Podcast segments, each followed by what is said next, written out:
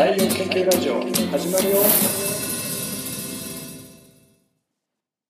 このラジオはえー自称エンジニア採用研究家の私新庄がますます難しくなる採用について人事や採用の専門家をお招きして正解がなかなか見つからない採用という大きな課題を深掘りしていく番組です。今回は、えー苦労して採用した社員がなぜ去っていってしまうのかをテーマに深掘りすべく、うベンチャーから若手が去る理由についてゲスト専門家をお招きしていろいろお伺いしたいと思います。えー離職率に悩む企業人事の方は必聴の内容となっているので、ぜひ最後まで聞いてください。はい、採用研究ラジオ。えー今回のゲストは株式会社グランストーリーカタリストのお南里裕太郎さんです。よろしくお願いします。はい、よろしくお願いします。よろしくお願いします。うんすいません、お忙しいところ。専門家みたいな紹介をされると思ってなかったんで。いやいやいや、もうあの、専門家です。どうぞ。離職専門家かもしれないですね。いやいやいや。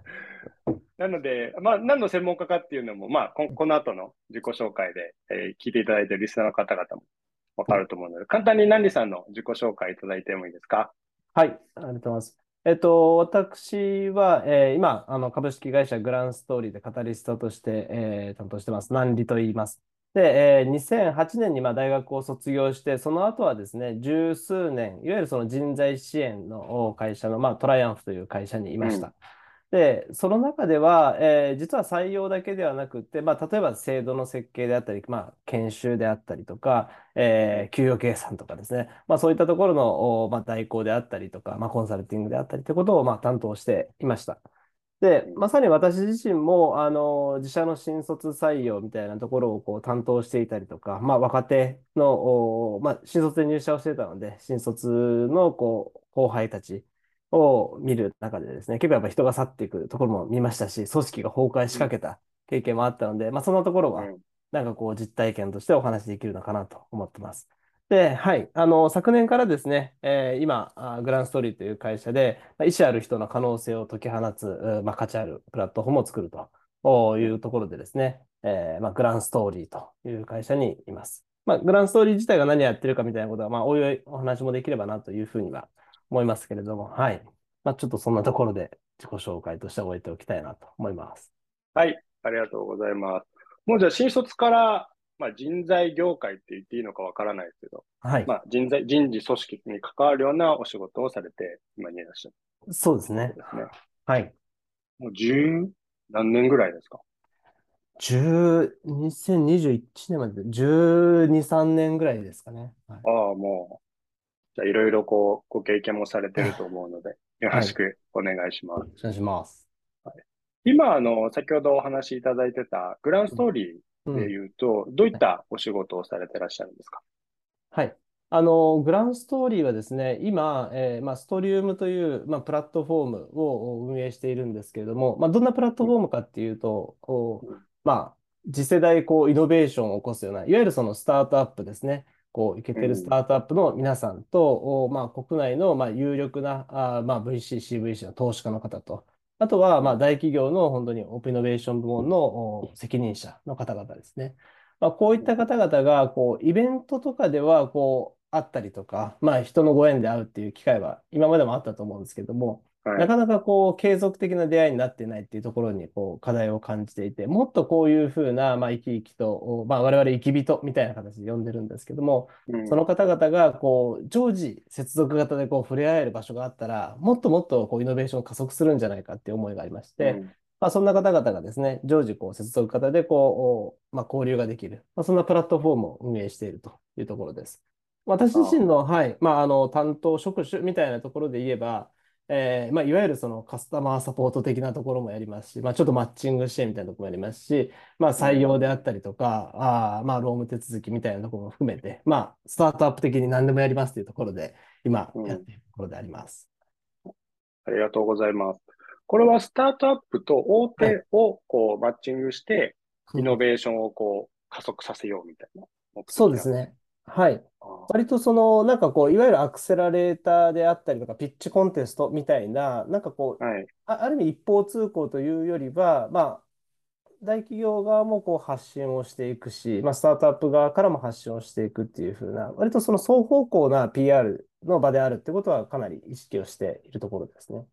うんなので、なんかこう、じょ上下関係とかっていうことよりも、まあ、フラットな場で、お互いがオープンに PR していくってことを、こう、結構、プロダクトの思想としては持っているものであります。なるほど。あの、そうすると、まあ、スタートアップのこの辺が課題だなってあったりとか、まあ、うん大手ものこの辺が課題。まあ、はい多分その課題がマッチするから、こう、一緒にこう、やりましょうっていうことになると思うんですけど、はいその辺ももう常に、こう、直に関わられてるというか、話しながら感じられてるようなところなんですかね。はい。あの、割とスタートアップの方々は結構こうはい。いう社会を作りたいんだ、まあ社会のこういう負を解決したいんだみたいなところをこうバンと打ち出す傾向があると思うんですけど、結構うん。大企業側で言うと、やってることが大きすぎて、こう、はい。何でもやりますになりがちなところがあると思うので、じゃあうん。実際にそのスタートアップと組んで何をしたいかみたいなところを、まあ、この中では、あの、なかなか、あの、企業ホームページでは言えないんだけれども、この中ではこういうことを出していただいて、そこをまあうん尖って出していただくことで、結構このマッチングをするっていうような、そんなイメージですかね。あ、なるほど。どちら側からのニーズが強いっていうのはあるんですか？その大手側が比較的こうスタートアップ探したいなのか、スタートアップが大手側と、まあこういうようなところと、なんですかね、こうん。こういうコラボレーションしたいみたいなのが強いのか、なんかそのあたりってあるんですか？はい。あの、これどちらがっていうことではないんですけれども、あの、私の印象としては面白いなと思ったのは、当然あのスタートアップ側があのいろんな会社と組みたい、名を上げたいってことあると思うんですけども、うん。意外にこの大企業の皆さんも会いたいって思ってるんだなっていうような、割とその受け身ではなくって、あ、結構こんな企業と会いたいな、もっとカジュアルに会いたいなっていうような、なんかこう、うん選抜してます、書類選考してますみたいな感じではなくって、もっとフランクに、あの何かできないかっていうことで声かけてほしいなっていうような、そんなご要望は結構お伺うので、うん。割とそういうニーズを皆さん持ってらっしゃるなっていうのは、ちょっと一つ、私の気づきとしてはありますかね。あのーまあ、今回のこうテーマが、なぜこう若手人材が去っていってしまうのか、まあ、特にこうベンチャーからという、はい。まあ、枕言葉がうんうんついているんですけれども、はいこれまで、まあ、トライアンフにいらっしゃって、まあ、比較的お、あの、まあ、組織コンサルティングを依頼されるような会社さんって、まあ、一定規模感のある会社さんがはい。多いのかなと思うんですけど、うん。なんか、そこら辺、そのキャリアから、うん。この離れていく傾向みたいなところとか、はいなん。か、こういう、お客様いましたとか、クライアントいましたみたいなところって何かお話ありますか？はい。ありがとうございます。なんか、こう、お客様の話というよりは、こう、自社の、まあ、私自身の体験談になるかもしれないんですけれども、うん。はい。まあ、あの、私、2008年の就職だったので、えーまあ、スタートアップっていう言葉は多分あんまりなくってですね、まあ、ベンチャーみたいな。あそうですよね。ベンチャーなかったですよね。はいまあ、我々同世代なんで。そうそうそうそう。そうはい。ですよね。スタートアップなんて本当、ここ10年ぐらいですもんね。そうですよね。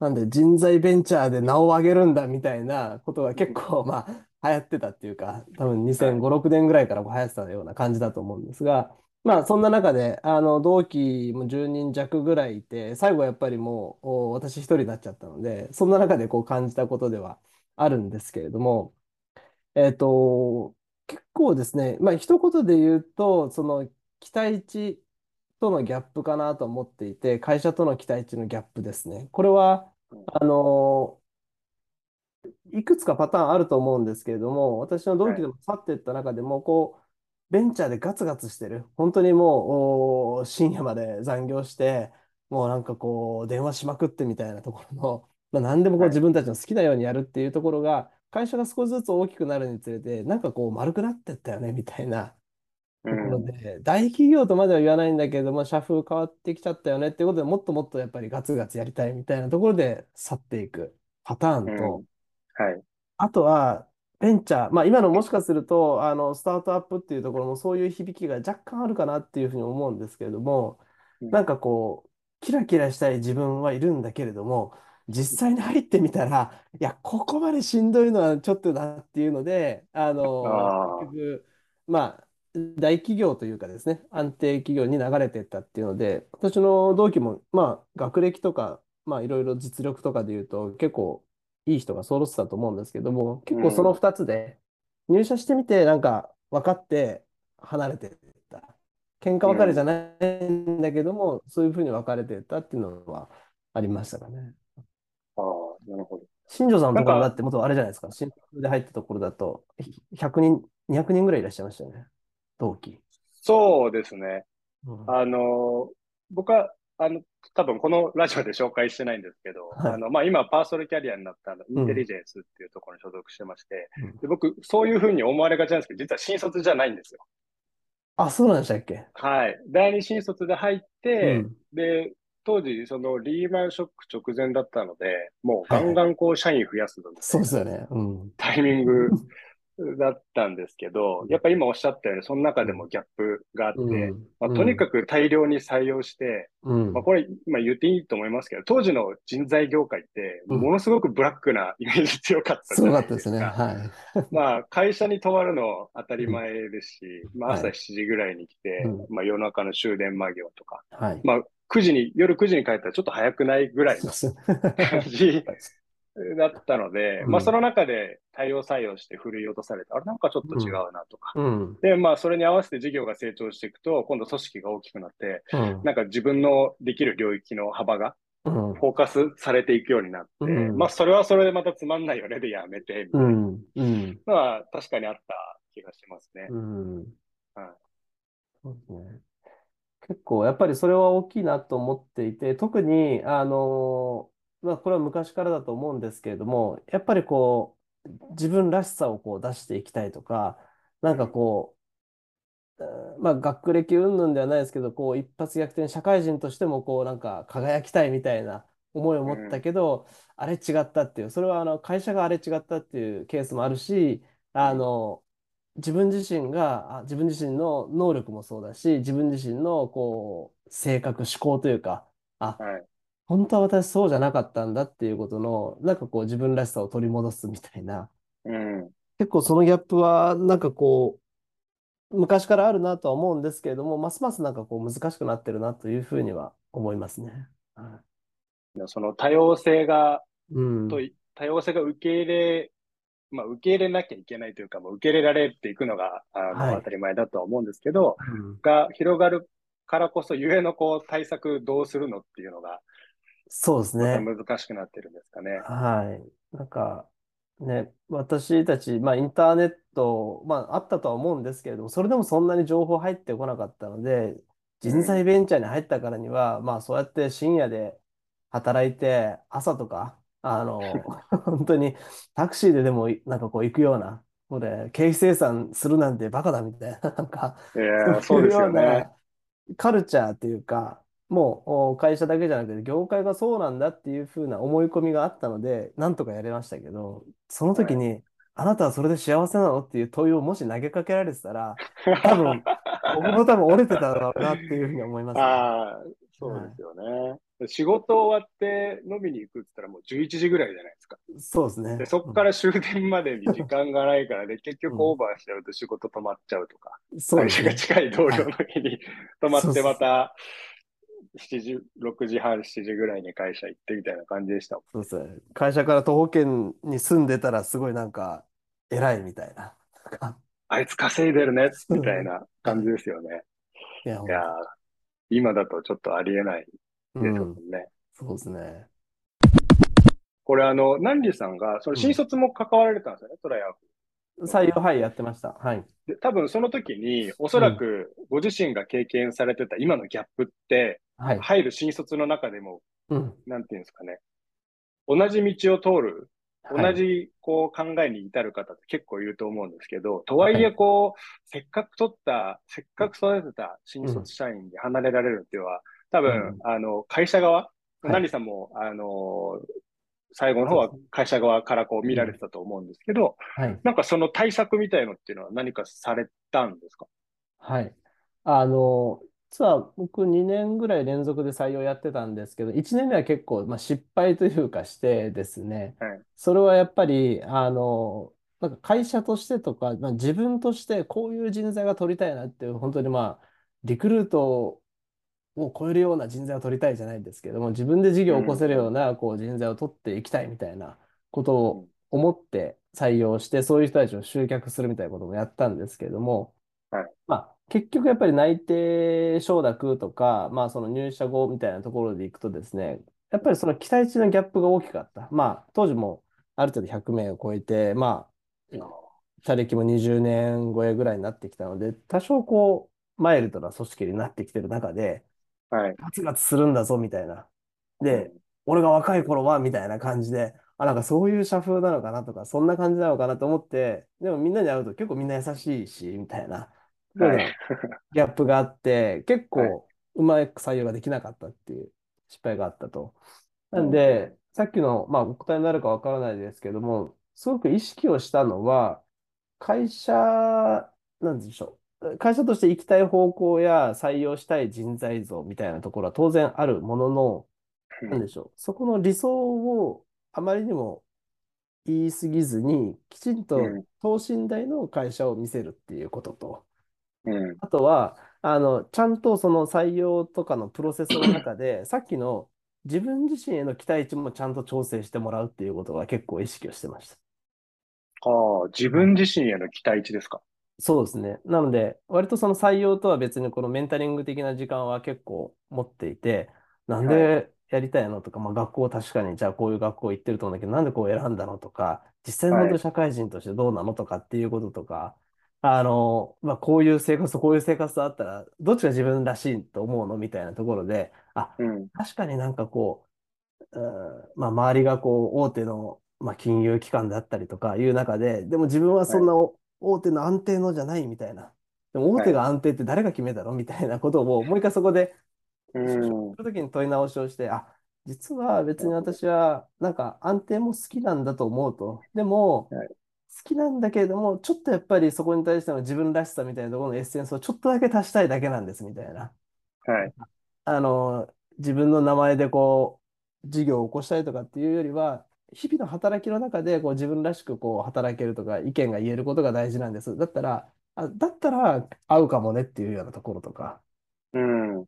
いうことの、本当に自分が何やりたいかみたいなことは結構大事にしてたっていうところと、まあ、自分たちの組織や、まあ、事業みたいなところも、そんなにその、おなんですかね、お化粧せずに見せるっていうことは、結構経営チームみんなで意識してたところではありますね。ああ、なるほど。これ、あのーそれを、こう、理解しつつも、うん。人をこう、に、会社をこう、PR するとか、まあ、はい。知ってもらうためには、はいうんた多少こう、尖ったというか、こう、風呂敷を広げるじゃないですけど、そうですね。はい。なんか必要なタイミングもなんかあるのかなって思ってて、そのあたりってなんかこう、うん。会社の成長フェーズで気をつけなきゃいけないとかっていうのはあったりするんです。このフェーズだとこんな形にして、まあちょ、うんちょっと成長してくるとこうで、まあ大きくなってくるとこんな感じだよみたいなのって、はい。なんかあるんですか？傾向みたいなのって。そうですね。あの、僕、これ会社の規模もそうなんですけれども、ある意味でそこの、えっと、僕は結構翻訳者的な言い方をするんですけれども、うんえっと、そのギャップ、会社が掲げてるビジョンとかミッションってこうなのに、実際にやってる仕事はこうだとか、なんかあ、あのそれあるあ先輩はこんなるじゃないことを言って。るみたいな。はい。でも、ここって別に誰も嘘言ってないと思うんですよね。はい。社長も本当にこういうビジョンを持ってるし、こういうことをやりたいと思ってるし、事業もそうなんだけれども、でもとはいえ、目先の仕事ってこうとか、あの、こういうタイプの人もいるよねとかっていう、あると思うんですよ。だからはいこのギャップがやっぱり、あの、大きくなってくるので、うん。ここを埋めるその翻訳者、いや、とはいえねって、あの、確かにじゃあ、新庄君さ、こういうこと大変だと思うんだけど、でもう、ん社長が言ってること別にあれ嘘じゃなくって、うんこういう点では合ってるじゃんと。で、彼も苦しいんだとうんいうふうな翻訳者。そう社長が言うと嘘っぽくなるんですけど、それをはい。代わりに立場で言える。それは別にあの役職者だけではなくって、うん。いろんな翻訳者いると思うんですけど、そういう人がいるかによって変わってくるかなと思ってます。なので、うん。あの、社員数10人ぐらいであれば、多少そのギャップがあったとしても、社長自身が埋めれると思うんですよ、代表が。うん。もう30人超えてくると、あの、そこって一人じゃ埋められなくなると思うんで、はい。はい。あの、かなりその現実に即した話をして、あの、実態うん。理解してもらえると、このギャップが埋まんないんで、すぐ離うん。職になっちゃうと思うんですね。なるほど。はい。確かに。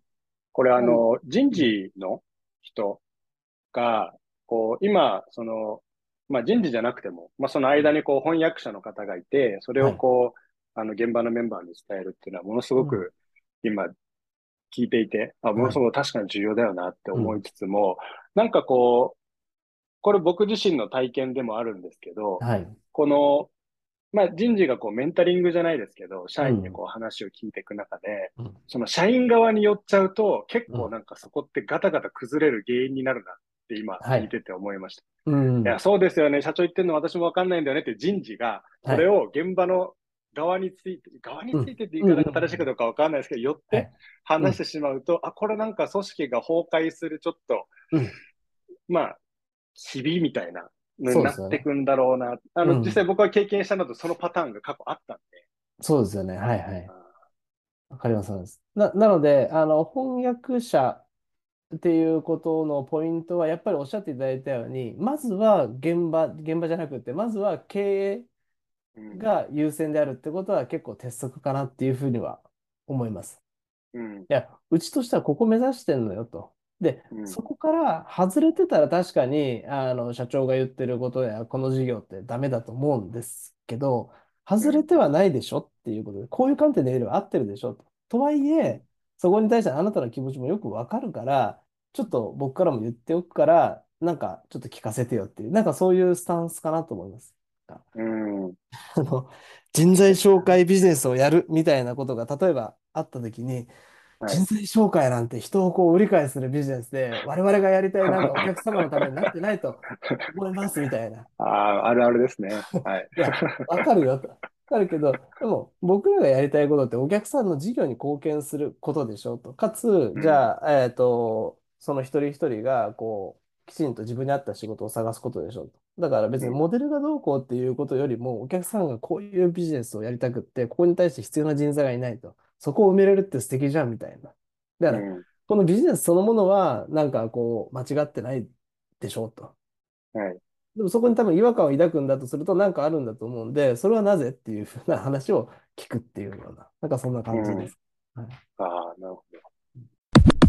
今、まあ、これリスナーの方々、おそらくこう人事とか採用に関わる方が多く聞いていただいていると思うんで、で、まあ、そのはい。中でも、その会社の規模ってあるうん。じゃないですか。はい。スタートアップもいれば、うん。あーまあ、中小もいれば、大手もはい。いるっていううん。う中で、ん。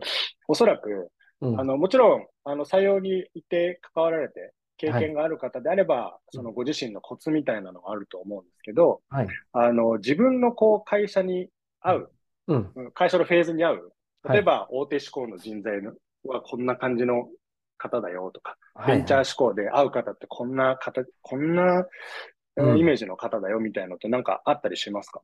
はい。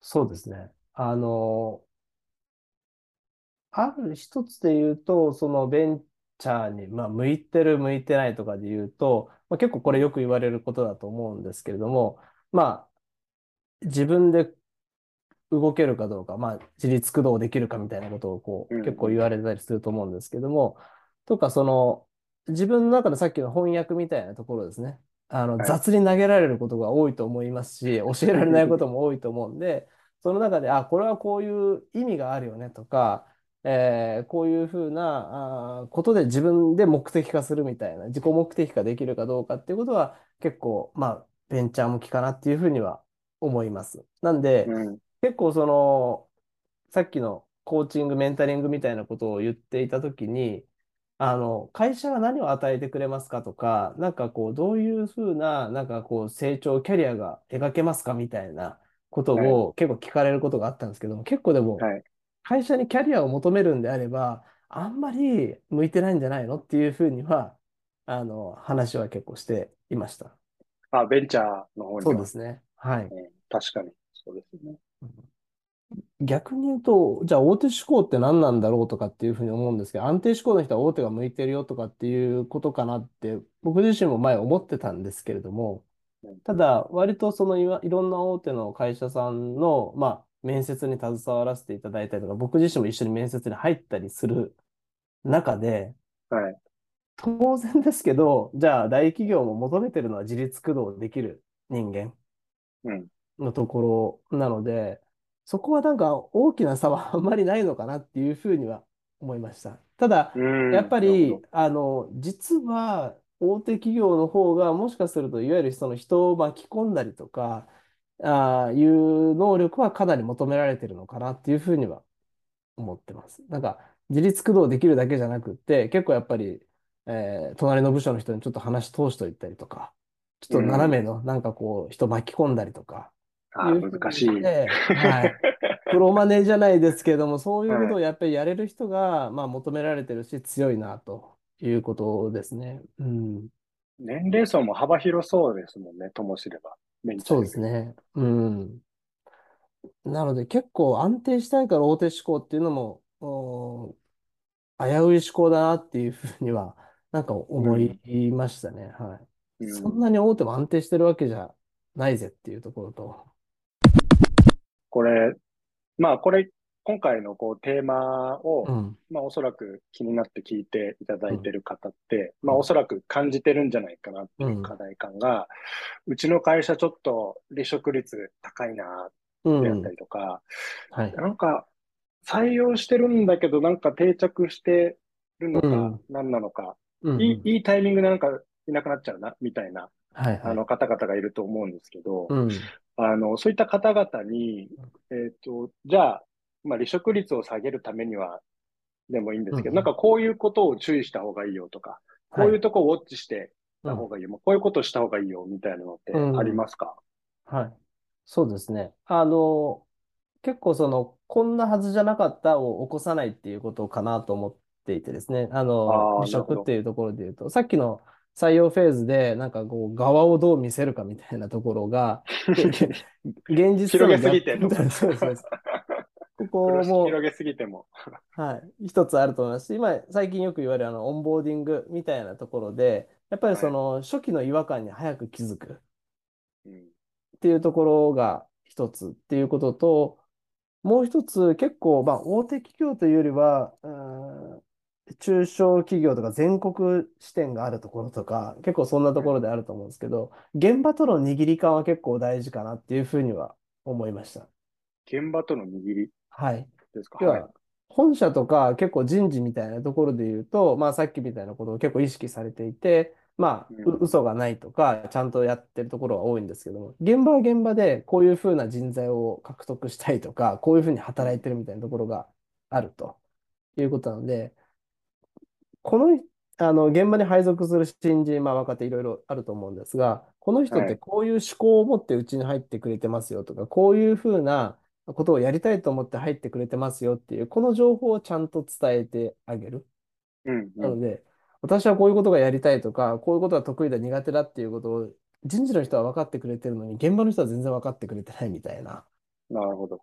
このギャップで結構離職起こることって結構多いので、組み合わせの問題でですね。なので、うんそこのお申し送りみたいなことは、結構いろんな会社さんで一緒にやらせていただいたときに、あの、意識をしてました。はい。うん。もう最初にいかにこう、まあ、なんですかね、こう期待値を調整して入ってもらって、入った後も、あ、もともと思い描いてた通りだ、に近いのを作ってあげるっていうのがやっぱり重要なんですね。そうですね。なんで、まあ、例えば新庄さんは若手で入ってきて、なんかこうガツガツしてるんで、たまたまガツガツしてる自分となんか気の合う、なんかうん。リーダーの下に行けばよかったなと思うかもしれないけれども、なんか割とそのガツガツして冷静なすごい人の下についたときに、なんかこの人、なんか社風と違うなみたいな感じで違和感を抱く。で、上の人はいもなんかやりにくいなって言って、ちょっとお互いにこうなんか気まずい感じ。嫌いじゃないんだけど気まずい感じでやめるっていうのがあるんで、でもこの上の、なんでしょう、落ち着いたリーダーの人にも、今度ガツガツしたやつが入ってきますと。で、うん。結構、あの、荒っぽいんだけれども、真面目な人間なので、まあ、ちゃんと面倒見てあげてくださいっていう、ここの申し送りを一言しておくだけで、この上の人も、あ、そうなんだ、自分とは結構違うガツガツっぽい人間が入ってくるんだったら、まあ、ちょっと好きにやらせてみようかな、みたいな、うん。うん。うん。ここれが多分、あの、結構大事かなって思うんです。かなり離職えーそうですね、1、2年以内の離職率には効くんじゃないかなっていうふうに思いますね。うん。なるほど。結構、そうですよね。特に今の若手、うん。わまあ、若手がどれぐらいかっていうところもあるんですけど、若手の方って、特に今、採用が難しいので、はい。あの、我々の世代から比べても多分、オファー来る数って相そうですね。当多いじゃないですか。はい。はい。なので、そこをこうきっちりと合わせて、うん。まあ、握るというか、うん。あの、ギャップがないようにしていかないと、もう、すぐ離れちゃいそうですよね。そうですね。やっぱり、あの、内定はかなり集中するので、一人の、一人の人間にというか、そういう意味で言うと、結構、あの、いわゆるなんか中途であの、スカウトもらって入ってきたみたいな、なんか、そういう系がやっぱり多いですよね。うん。そこのギャップも結構確かに大事かもしれないです。なんか、入ってくれって言ったから入ったのになんでこんな扱いを受けなきゃいけないんだみたいな。そ それは結構あったりするので、そのはいお客様扱いじゃないですけども、そこはなんかオンボーディングの時にしっかり変えていく必要あるかなっていうふうに思います。あそういう意味で考えると、うん本当にこう、まあ、人事のポジションってものすごく重要ですよね。そうですよね。うん。もちろん、この経営者、あの創業者がこう掲げるビジョンと、うん。で、事業の現在地と、で、そね。まあ、その現在地イコール多分採用市場でのポジショニングじゃないですか。うん。あ、で、それがあった上で、そこと、この欲しい人材うん。もまた多分、まあ、欲しけれ、欲しい人材であるほどおそらく価値が高いんで、そこのこう、アンバランスがこう生まれうん。るところを、どうにかこう人事が、うん。こう、あの手この手でギャップを埋めていく。うん。で、採用した人にこう辞められると、ものすごくこう損失が大きいじゃないですか。うん。なんか、エンジャパンかなんかが昔出したのは確か一人辞めると300万近くはい、そうですね。あの出ますよみたいのがあって、そうんまあ300万って言ったらまあそんなことないですけど、こう新卒のこう年収に近くなる。まあ、うん。ものすごくもうちょっと高いかもしれないですけど、うん。ななるんで、一人分、一人の一年分飛びますよって考えると、でもそれはさらに中途になるともっとなわけじゃないですか。うん。本当重要ですね。そうですよね。いや、なんで、まあ、人事だけではなかなか難しいとも思います。経営と連携したりとか、現場と連携したりっていうところと、あとは、やっぱり、あの、すごい人事、上手な人事の人って、結構、やっぱおっしゃっていたように、自社を客観的に見てるなと思っていて、いやうん。うちこんだけオファー出すのにとか、うちこんな仕事があるのにっていうふうに言っても、でも若手から見てる視点って、あの、なんですか、同業他社だけを見てるわけじゃないじゃないですか、多分。そうですよね。いろんなチャンスありますもんね。そうです、そうです。なんで、別にあの、なんでしょう、じゃあ人材系で働いたらパーソル見ていて、じゃあエンジャパン見ていて、マイナビ見ていてっていう、ここで比べてるわけじゃなくて、パーソルも見ているんだけれども、そうじゃなくって、なんかこう地元のなんかこういう建設業みたいなところも視野に入ってるかもしれないし、うん。なんか外資のこういうふうな全然違うところもあるかもしれないし、実は事業、あのフリーランスでやるみたいなところも選択肢にある中で、じゃあパーソルとどう折り合いをつけるかみたいなことをうん考えてるわけなので、そこの視点をやっぱり、まあ人事だけだと難しいと思うんですけど、理解する。あ、こういう子たちはこういうふうなところと比べてうちを見てるんだなっていう、そういう客観的視点を持って話ができるかどうかっていうのはかなり重要な気がしますね。うん。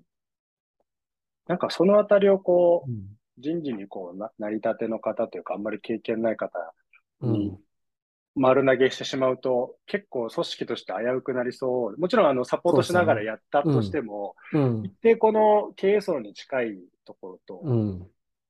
まあ、こう、現場のこう、バランスをこう、取るようなはいポ。ジションをこう、置いていかないと難しそうですね。そうですよね。なんで、あの、まあ、とはいえ人事ネットワークみたいなこともとっても大事だなっていうふうに思う一方で、結構一番、なんでしょう、いい材料って、多分中途入社した人だと思うんですよね。うん。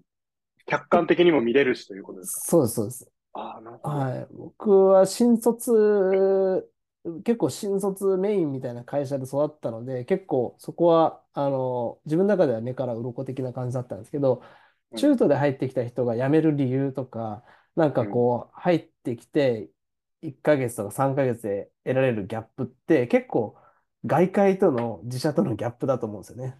うんうんうん。うちどう見えましたとか、うちの外面との入ってみたいな違い何ですかとか、なんかここやばいよみたいなところでありますかっていう、その中途採用の人の、その人のパフォーマンスは別にしといて、はい。彼、彼女が感じるギャップってとっても大事な情報だと思うんで、なんかその辺は人事としてなんかおま、気づいておけると、うん。なんか、あの、いいのかなと思いますね。ああ、すごい思いますね。僕もあの、先ほど話したのパーソルキャリアはうん中途、まあ、実は中途で、みんなで新卒とな、なぜか思われがちなんですけど、あの、中途で入ってやっぱり思ったのが、その違和感、うん。こう、新卒が強い会社ってものすごくカルチャー強いじゃないですか。そうですよね。うん。で、もちろんあの、成長してる会社とか強い会社のカルチャーがものすごく強いっていうのはすごい素晴らしいことだとうん。思う一方で、中途で入ってくるとものすごくびっくりするというか、おお、うんな、ななんだこれはっていうそうですね。うん。があるので、うんなんかそこのこう、カルチャーと、うん。こう、新しく入れる、新しい風、うん。えーのこのバランスって結構難しそうだな。まあ難しそうだなっていうか、うん。ありますよね。そうですなんね。かそれ。うん結構僕は反省としてもやっぱり自己肯定感を高めたいみたいな、自社肯定感を高めたいっていうところで、いやう、ん。あの、中途で来る人はちょっと弱いよねみたいな。はいうちでやっぱり働いて3年働くと全然他で10年働くのと一緒だよねみたいな感じの、はい。なんか そう思いたいので、なんか弱い人の意見だよねとか、なんか、あの、ちょっとさらされてない人の意見だよねっていうふうになりがちなので、はい。でもそ、そうじゃないと、そこの違和感ってめちゃくちゃ大事な情報だよねっていうのを、やっぱり思いますね。うんうんああ、ありますよね。社内でも分かれてましたもんね。うんプロパーっていう言葉僕そこで初めて知ったんですけど、はいあの人プロパーであの人中途だよとか言ってて、そうそうななんだろうなと思って、プロパーって何ですかって新卒、あ、新卒からみたいな。うん。で、なんか、こう、組織の中にいても、うん。ちっちゃいこう、営業部署の中でも違うんですよ。うん。このマネージャーの当たり方が、新卒に対してはものすごく強くて、中途に対してど、なんだそのギャップみたいな対応の仕方があって、うん。これはこれで、まあいいのかなって思ってたのを今思い出しました。まあいい悪いはないとは思うんですけど、うん。うん。でも、やっぱり上手な会社さんとか、そういう、なんか、非連続なというか、こう、ちゃんとこう成長しているような会社さんっていうのは、そこが強いんだと思います。あの、プロパーというか、その、さっきのカルチャーみたいなこととか、翻訳者みたいな人は、あのうん略職者だけではなくて、まあ、結構新卒を中心に、脈々と文化を受け継ぐ人はいるんだけれども、うん、他のお血をどんどんどんどんこう取り入れてって、うまいこと成長してってるっていうのは、まあ、うんリクルートさんもそうだと思いますし、じゃあ、例えばソニーさんとか、まあ、サイバーエージェントさんもそうだと思うんですけど、なんかそこの新卒っぽさというか、文化、カルチャーは残っていながらも、結構やっぱりその外部の血をどんどんどんどん入れていってるっていうのは、まあ、そういう強さが、だから、くななところは結構倒れちゃうっていうのはありますよね。ああ、そうですよね。もう中途が一切入ってこないとかっていうのもあるのかもしれないですしね。うんまあ入りづらくて。そうですね。今回のテーマの、おなんでベンチャーから若手が去ってしまうのか、あーっていうところで言うと、まあ、ギャップを感じてしまううん。っていうところが一番。そうですね。はい。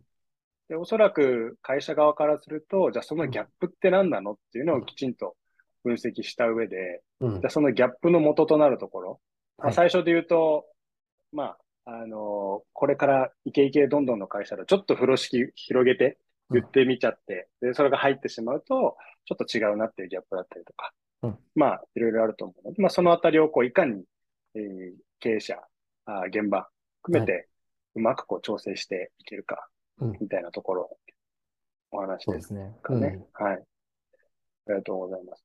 あの、ここからちょっと、ナンリさんの方で、こ告知はいはい。みたいなものって何かあったりしますか？あ、そうですね。はい。あの私もちょっと冒頭でご紹介したように、今、あの改めてですけども、まあ、意思ある人の可能性を解き放ち、まあ、新たな価値を生み出すプラットフォームを作るという、まあ、ミッション、まあ、思想のもとにですね、そういった、まあ、新産業創造プラットフォームを、まあ、運営しておりますので、まあ、そういったところにこう興味を示していただいて、あそこプラットフォーム参加してみたいなとか、一緒にこうイノベーションを起こしていきたいなっていうふうに思っていただいた、まあ、スタートアップの経営者の方、方はちょっとぜひあのノックしていただけると嬉しいなとも思いますし、まあ、そういった本当にこの次世代にこう活力とこう希望を残すような、まあ、そんなこう未来をちゃんと届けたいよねっていうふうな、この挑戦にまあ共感してくれる方はですね、ぜひ直接コンタクトいただけると、あの人材も積極募集中ですので、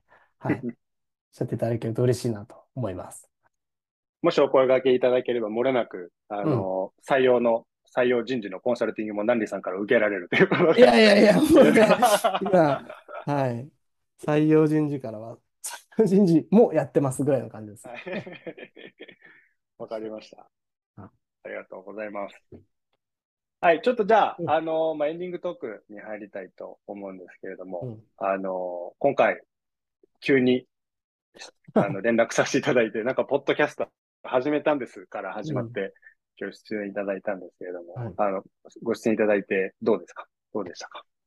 いや、あの、ありがとうございます。一応台本的なものはあったあったと、こういうテーマで とはありましたけど、ね、合ってないようなもん、合ってないようなもんで、喋りながらこう気づいたこととか、なんかこう、ちょっと僕の中でもまとまってなかったことを少し言葉にしたりとか、なんかすごくいい機会になったなというふうに思ってますし、なんか何よりも、えっ、ー、と、新庄さんと初めてお会いしたのが10年前ぐらいですか？だいぶ前です。そんななります？ね。そうですね。そんななりますね。4、5年ぐらいに、多分ベトナムかにいらっしゃった時ですか？そうですね。ちょうど帰国する直前ぐらいですね、はい、一番最初。はい。なんか 多分、僕もたまたまカンボジアにいて、なんかベトナムでなんか活躍している日本人の方がいらっしゃるんでっていうので、突撃を恐縮です。恐縮です。ああ、そうですか。もうそんななりますね。確かに。はい。この前、これ、これちょっとカットかもしれないですけど、あの、ここならの南さんにもお会いして。あ、はい。はい、あの、時の。あの時の。はい。まあでもなんかこういうふうにそういう10年ぐらい前のご縁をまたいただけたっていうのはとってもなんか嬉しく思ってます。はい。はい。ありがとうございます。はい。では、えっと、採用研究ラジオ。はい、今回のゲストは、えー、グランストーリー、えー、ナンリさんでした。